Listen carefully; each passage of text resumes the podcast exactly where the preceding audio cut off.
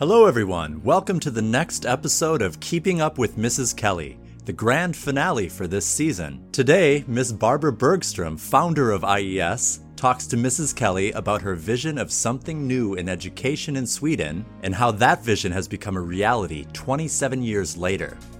Hello, IES Lena. Welcome to another episode of Keeping Up with Mrs. Kelly. I'm Mrs. Kelly, and I'm actually really nervous today because I'm calling someone who's not only very far away, but is also one of my role models. She's semi famous, and she is, in, in very short words, a big deal. I am going to be talking to the founder of IES, Miss Barbara Bergstrom, and I'm really nervous because she is such an inspiration to me and to so many people, and she's changed so many lives. But we're going to talk to her today because there's no one who exemplifies starting something new than this woman who has started this amazing school organization from literally nothing. So let's give her a call and hopefully get some great advice about how to start something new. Hello, Miss Bergstrom.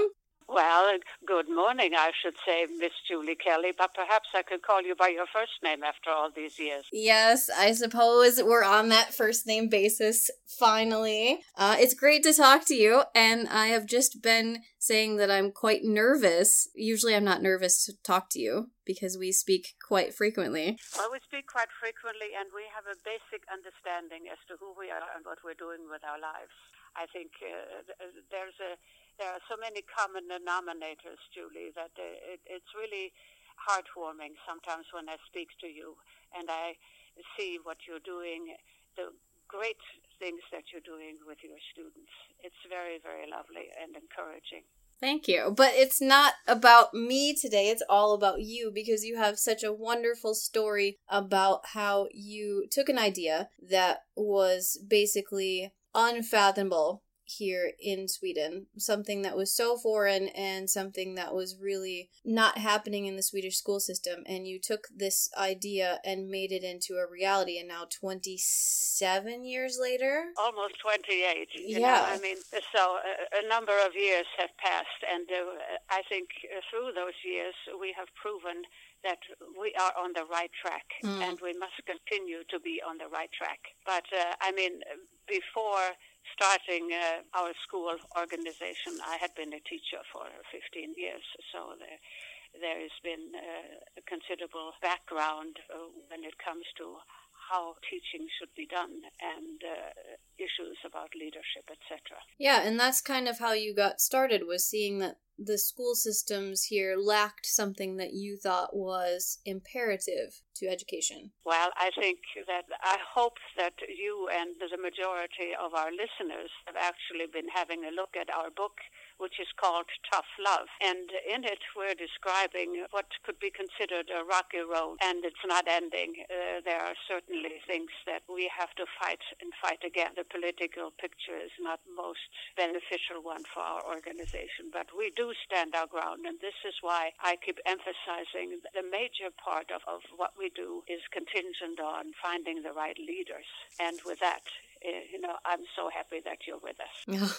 Thank you. Thank you again for your kind words. Um, and what you said about having some obstacles in who we are as an organization and having people trying to change things or change us or stop IES from from functioning in the way that we do. This you've said this so many times this isn't your first rodeo coming straight from what you always say. But i know that you you had a lot of resistance when you were starting ies that it wasn't smooth sailing for you that you had to do a lot of things that would have made other people quit. Can you describe some of the challenges that you faced when you were trying to start the very first ies school I think the challenges continue, but uh, primarily uh, when you see what goes wrong in schools where there is chaos and the students are dismayed and students are being bullied and students feel and they don't want to come to school because of the fear element that strikes as soon as they approach the schools. That I think is a horrendous situation for so many youngsters. And when you see that and you have the strong sentiment, this is something to work against I, I have seen that so many times. And for us, I used to initially and I still do use the word discipline, mm-hmm. which was something that nobody would really pronounce in Sweden. Slowly, they're getting around to to saying that you have to have some order in the classroom and some order in the school, etc. But the use of the word discipline was something that be, that uh, was absolutely an, an outrageous thing to say. But I still feel that you have to have discipline because otherwise we know that chaos takes over and that our students would not feel safe because you would have gang buildings and you would have all, all sorts of uh, things that students would feel uh, this is not the place I want to be at. And when you have the word discipline and you have dress codes and you have the rules as we have described in the book, then you feel that it is working. But primarily, you find the right teachers, and mm-hmm. later you find the right principals who are pulling the school in the right direction with a sense of humor, but with a real sense of can do and determination to do the right thing for the students. That's mm-hmm. what it's all about. And uh, no matter who says what, we know that after 28 years, our rate of success is phenomenal. And that is due to our students feeling that they can achieve something. And uh, it's not just about to learn to command the English language in a safe and orderly environment, but it's the learning in a safe and orderly environment. Mm. And we, of course, know that if you provide that, then teachers can teach and our students will learn. And mm. you do have high expectations for each and every single student. It is a wonderful thing to observe after all these years. Uh, when you go somewhere, and I'm sure you have uh, experienced that yourself, Julie, that somebody comes up to you and says thank you, and you will have more and more of that as the years go by, mm-hmm. and so will your teachers. It is a, a, really one of the most rewarding experiences when you uh, have saved the life of somebody, just one person. Mm. And what we're doing is we have saved the lives of thousands. We have changed the trajectory of Swedish education in such a way that it's sometimes phenomenal. It's almost, you know, incredible to understand that what we have believed in from the beginning is now slowly, slowly, and most reluctantly becoming the norm. Mm. And uh, never mind about the word discipline, they can circumscribe it in a variety of ways, but we in our organization use that word. We want discipline. We want discipline so that our students feel that they are safe and that gives a prerequisites for the learning processes to take off and the, the future of each and every single one of our now 28,000 students. And think about it. As the years have passed, how many students have gone through our education mm. process? And uh, I think uh, when you consider that, then you know that we're making and have made a contribution that's beyond belief. So uh, whether it is order or whether it's discipline or whether it's giving grades or there, there are so many different aspects of what we have done with the understanding of human psychology, with a recognition that every student needs to have that little pat on the back. Every student needs to be recognized by name and greeted and know that he or she exists and uh, been given a comment of, yeah, you did the right thing. You just aced that test. I'm so proud of you. Mm. This is what you do, Julie, as you're walking down the corridors. You're not uh, burying yourself behind your desk and nobody knows who you are. People in your school know who you are and what you're doing. Mm. And uh, uh, the students know that they're being recognized for their enormous potential. And when that takes place, there's no limit to what can be achieved. No, exactly, and this is why I why I actually accepted this job. I don't know if you remember this, but several years ago, I was going to move back to the United States and I hadn't told you yet. And there were talks about me becoming principal of a, a different school that was opening and it was several years ago and I I said no because in my mind I already knew that we were we were moving back to the states and that decision had already been been finalized in our minds in my my family's mind. But I said that I didn't want to take the job because I was afraid that I wouldn't be able to make a difference, that I wouldn't be able to do what I'm good at, which is recognizing people and showing them that they're valued and being involved and and being the one who's actually making a difference, not the the one who's sitting behind the scenes coordinating everything, but the one who's actually making a difference where someone would say it's because of you mrs kelly. And i and i said that this is why i didn't want the job.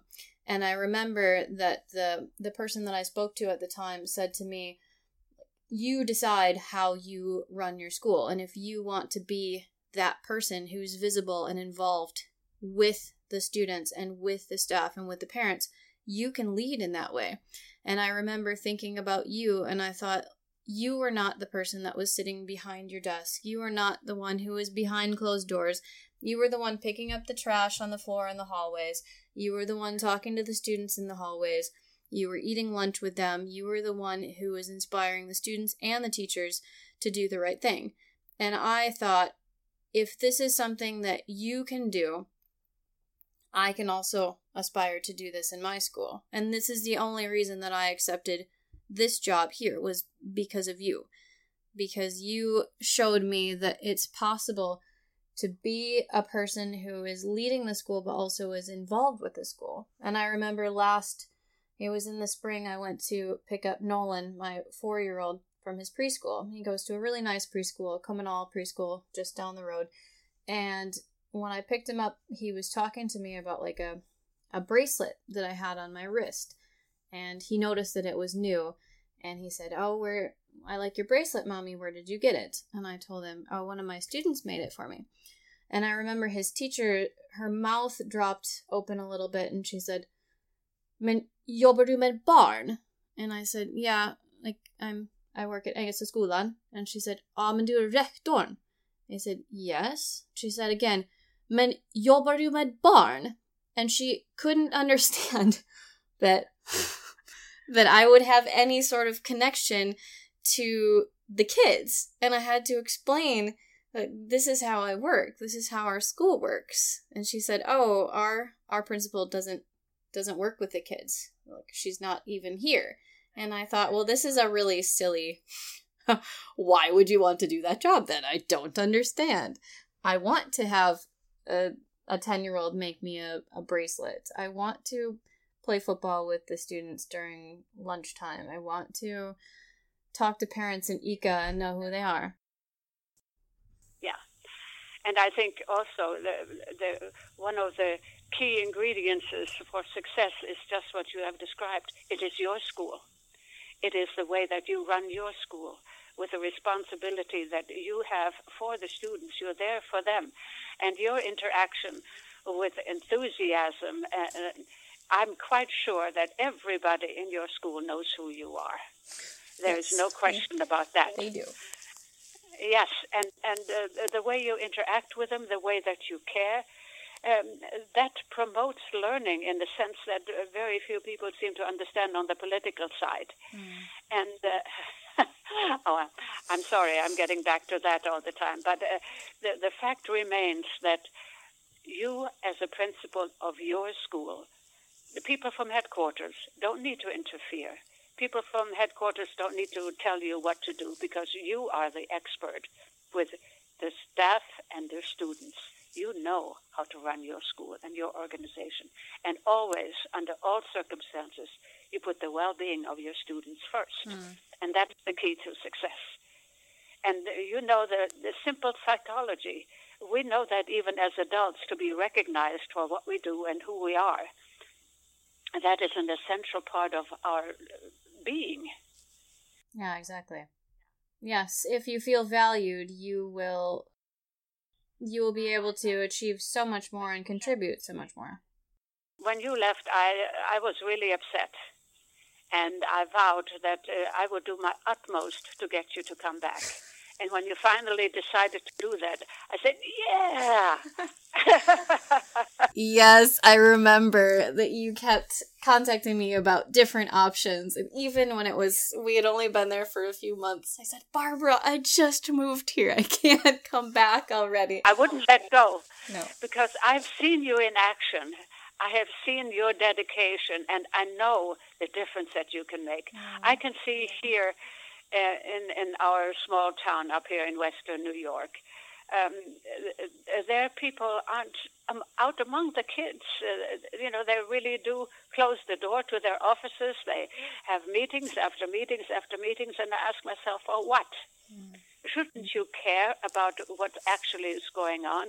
Shouldn't you look around and well, you know, I have this thing about uh, clean toilets and stuff like that. Mm-hmm. And uh, uh, there are so many small things that you can do in order to enhance the learning process, mm. but everything has to be pointed back in the direction of the welfare of the students and their success that you can measure. Mm. You can measure the success. And the way that uh, Hans has been writing, not just uh, through the years, but also acting in in uh, uh, in a way towards the politicians and defending us. I feel that you know we have the best defense lawyer that anybody could ever have. so, and and that makes a difference. And you too, you have to have a shoulder to cry on. Mm. You have to have the feeling that uh, there's somebody there who understands it, your situation.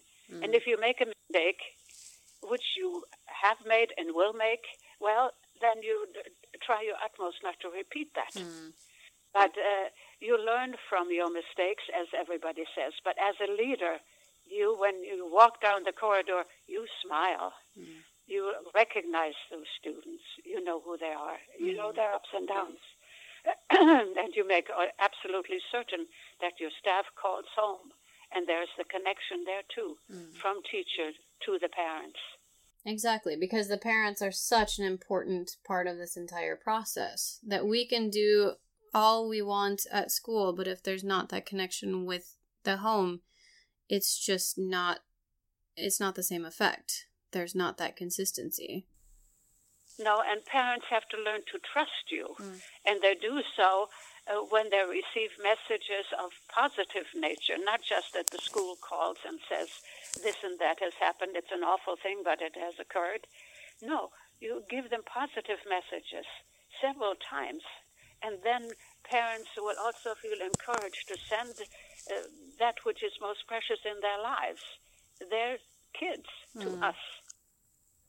I mean, you look at the numbers now, and I think uh, when Hans and I left, uh, the number of students in line were roughly over well, somewhere over 200,000 students standing in line trying to get in. Mm. I mean, that's an indicator of some kind. Exactly. Even though, you know, you can say that many of these uh, people who have their students uh, or their children registered have also registered for several schools. If it's only 50,000 or 25,000, it's still an impressive number. Mm.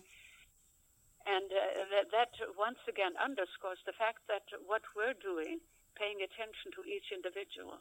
That's the right thing to do. And mm. having high expectations. Mm. And being unafraid to say, now look, you're coming to my office. We're going to have a little chat. Mm.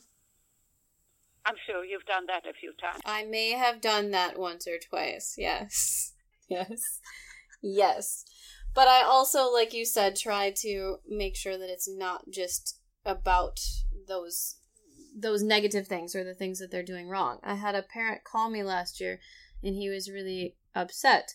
His year four daughter had never been called to the principal's office before. And like she how what was I thinking? Like she's a very well behaved person and why should she have to talk to the principal? And I said, I've told everyone this, but I'll say it again. Like I'm not a normal principal. I am going to talk to your child if she's doing the wrong thing, but also if she's doing the right thing, or even if she's doing nothing at all. I might just go up to her and ask her about what she's listening to before school. I might ask her about her weekend when we're sitting in the lunchroom. The conversation is not just about me taking disciplinary actions, it's about getting to know the students at the school and building those relationships with the students, building relationships with the parents so that we have this feeling that we're all in this together that it's we're working as as a big family yes and that is a very important aspect uh, the family feeling and the fact that you care so deeply for every single child mm. that's in your care and uh, there julie you're an exceptional person i mean uh, the, you're so vibrant and enthusiastic and, and uh, so deeply caring. Uh, it's very touching to observe, and I'm mm-hmm. so so grateful. Well, thank you. And this is what I hope to be able to use to change as many lives as I can. I know we've only been running for just over two years, but it's so moving for me to see when we have made a difference in someone's life whether it's someone who's come out from from year 9 and they've completely changed the direction of their life whether it's a kid who's really struggled for years fitting in and now has friends and feels safe in school a kid that academically didn't make any progress and then when they've come here we've been able with our amazing team of teachers to pinpoint this is what is needed for support and all of a sudden there's success. Like these are the things that I want to keep being able to bring to the school and to the community. I think that's uh, quite extraordinary to be able to do that. And I, I have told you this and our other principals as well that my major worry is always that uh, when Hans and I decide to ride off into the horizon, then uh, or into the sunset or mm-hmm. whatever, then we must make sure that who we are is maintained, mm. that our culture, our routines are followed by everybody every single day, forming this culture that must be maintained without. Mm. You know, without uh, distractions, without saying, "Okay, we'll compromise here and we'll compromise there." No, no, no compromise. Mm. Because once you start compromising, Julie, what have you got left? It is a fact that we must stand our ground. And you, as the leader, you show every single um, parent, every single member of staff that this is who we do it. This is how we do it. Mm. And the routines are followed by everyone. We have our culture, and this is something that must be maintained. Mm. And finding you and seeing what you're doing Ah, what a relief. well, thank you again for so many kind words and it's it's all because you had this vision almost 28 years ago of we can do things in a different way. We can change people's lives in a positive way by doing things that are seemingly so simple of having expectations for students behaviorally and academically building relationships with them it's it's very simple they're very simple concepts, but they have such an amazing impact.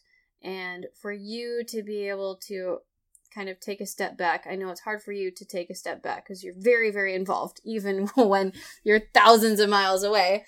But for you to be able to take a step back and see, wow, the magnitude, as you said, how many students we have right now, what was it, 28,000 enrolled in our schools right now. That is today, but you have been doing this for almost three decades and how many tens of thousands of students have been changed because of your vision. That's amazing. Yes, but you see, uh, Julie, there's also a joy, feeling of uh, uh, that there is a meaning behind what we do.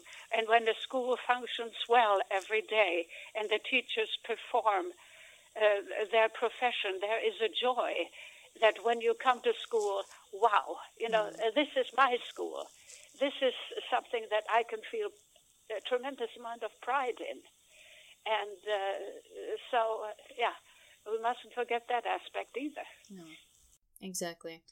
But I really want to end our conversation by thanking you once again for oh, for God. the vision and for being being somebody that we can all aspire to be. I know that you are a very strong and unique person, and there can only be one of you, but I think you possess some really, really integral qualities that we all should aspire to to possess ourselves. This like seeing Julie, people, not, valuing people. I'm, I'm, looking out the window here. Hans has pointed out the uh, that there are approximately what 20, 25 turkeys coming up our driveway.